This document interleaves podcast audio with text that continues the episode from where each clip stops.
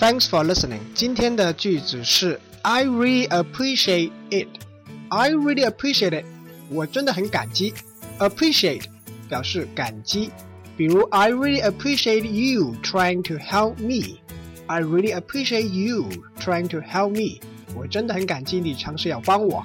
Appreciate 在美语中可以表示希望某人做某事。句型是 I really appreciate it if you did something。 注意动词是用过去式哦，比如 I really appreciate it if you left right now。如果你现在就走的话，我会很感激，或者说我很希望你现在就离开这儿。I really appreciate it if you reply the keyword appreciate right now。我希望你现在能马上回复 appreciate 这个关键词。